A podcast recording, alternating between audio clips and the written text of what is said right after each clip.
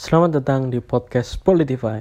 Di Politify, kamu bisa dengerin obrolan lumayan berfaedah yang menyinggol hal-hal berbau politik dan pemerintahan. Di dua podcast sebelumnya, aku udah ngejelasin tentang sejarah KPU dan peran dari KPU. Nah, pada podcast yang ketiga ini, aku bakal ngebahas tentang hubungan kelembagaan KPU dengan lembaga-lembaga lainnya.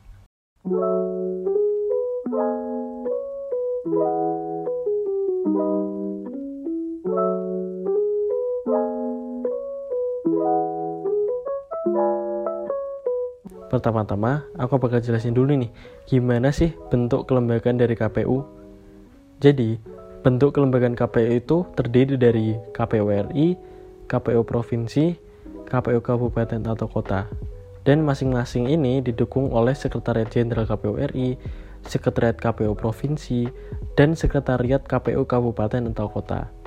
Selain itu, ketika mendekati masa pemilu, maka akan dibentuk juga badan ad hoc seperti PPK, PPS, Pantarlih, KPPS, PPLN, KPPSLN, dan TPSLN.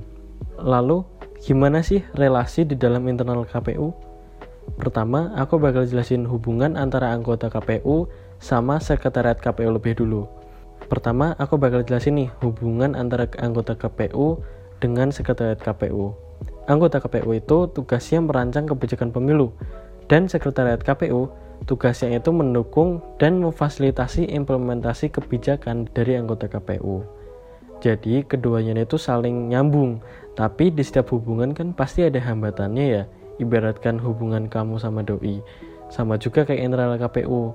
Nah, hambatan di internal KPU itu terjadi karena anggota atau komisioner KPU berganti tiap lima tahun. Tapi kesekretariatannya itu nggak berganti karena kesekretariatannya itu berasal dari unsur PNS. Jadi kerap kali terjadi perbedaan kultur antara anggota KPU dengan kesekretariatan KPU. Misalkan nih anggota KPU itu orang-orangnya berasal dari generasi milenial. Sedangkan orang-orang sekretariatnya itu berasal dari generasi baby boomer.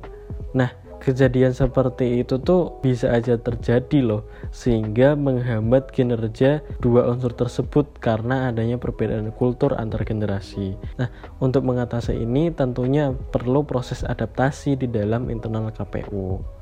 Kedua, relasi antara KPU RI dengan KPU provinsi atau kabupaten atau kota. Jadi, bentuk hubungan antara KPU RI dengan KPU provinsi atau kabupaten atau kota itu bersifat hierarkis dengan sifat hubungan yang koordinatif, imperatif, supervisi, dan pembinaan dan atau punitif. Jadi, urutannya yang paling tinggi itu ada KPU RI dan di bawahnya itu berurutan ada KPU provinsi dan KPU kabupaten atau kota. Fungsi utama dari ketiga KPU ini beda-beda loh. KPU RI berfungsi sebagai regulator, terus KPU provinsi sebagai koordinator dan implementator dan yang terakhir KPU kabupaten atau kota sebagai implementator. Jadi, otak yang merancang segala kebijakan itu ada di KPU RI. Jadi, otak yang merancang segala kebijakan itu ada di KPU RI dan kaki tangan yang bergerak adalah KPU provinsi dan KPU kabupaten atau kota. Lanjut ke relasi eksternal KPU. Di podcast sebelumnya aku sempat menyinggung yang namanya Bawaslu. Jadi KPU itu memang bukan satu-satunya lembaga sampiran yang mengurusi perihal pemilu. KPU juga ditemenin nih sama lembaga lainnya. Contohnya adalah Bawaslu dan DKPP. KPU kan tugasnya membuat peraturan seputar pemilu. Nah, Bawaslu ini kerjanya adalah mengawasi pelaksanaan dari peraturan itu tadi. Contoh lainnya antara KPU sama DKPP. DKPP itu Dewan Kehormatan Penyelenggara Pemilihan Umum yang tugasnya menerima aduan menyelidiki, dan memberikan sanksi kepada penyelenggara pemilu yang terbukti melanggar kode etik. Nah, hubungannya dengan KPU, ketika DKPP udah memberi putusan, maka KPU akan melaksanakan putusan dari DKPP. Contoh lain relasi eksternal KPU itu adalah kerjasama antara KPU dengan PPATK untuk cek transaksi dana kampanye. Dan contoh lainnya itu adalah kerjasama antara KPU dengan KPK untuk menyampaikan LHKPN calon anggota legislatif dan calon kepala daerah. Selain itu, KPU juga berrelasi sama tiga cabang kekuasaan negara, ada eksekutif, legislatif, dan yudikatif. Berdasarkan Undang-Undang Nomor 7 Tahun 2017 Pasal 14 huruf G, KPU itu berkewajiban menyampaikan laporan periodik mengenai tahapan penyelenggaraan pemilu kepada Presiden dan DPR dengan tembusan Bawaslu. Berdasarkan pasal ini jelas terlihat kan kalau KPU itu juga berrelasi dengan Presiden dan DPR. Kalau sama yudikatif, relasinya itu sering ada dalam persidangan pemilu Salah satu contohnya adalah ketika ada sengketa hasil pemilu, maka KPU akan berkoordinasi dengan MK. Kemudian ketika ada sengketa non hasil pemilu, maka KPU akan berkoordinasi dengan MA. Asiknya lagi nih, KPU itu juga berrelasi dengan lembaga non pemerintah. Biasanya KPU akan mensosialisasikan rancangan peraturan KPU kepada masyarakat. Nah, di sini nih unsur masyarakat biasanya diwakili oleh LSM-LSM.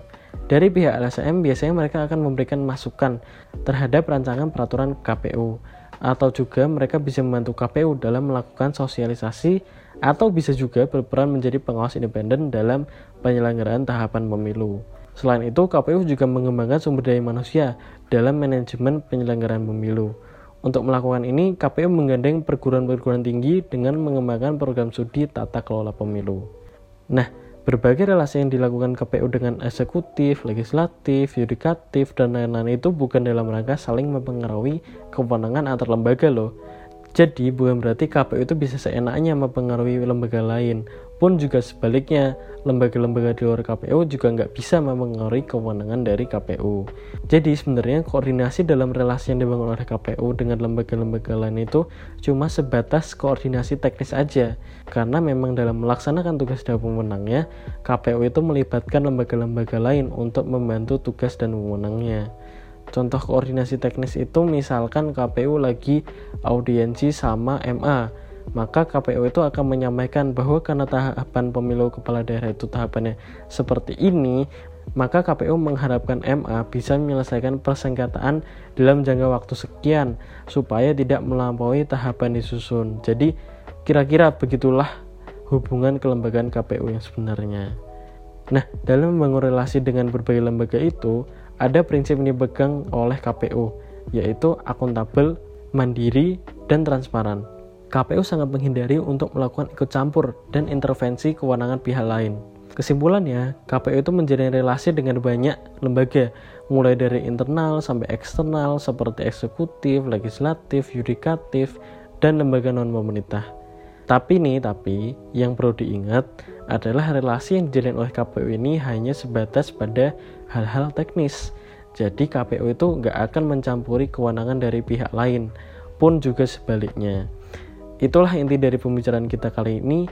Semoga tiga podcast yang udah aku bikin ini bisa membantu kalian untuk lebih mengenal sang wasit demokrasi Indonesia. Sampai jumpa di podcast-podcast selanjutnya. See you and stay tuned.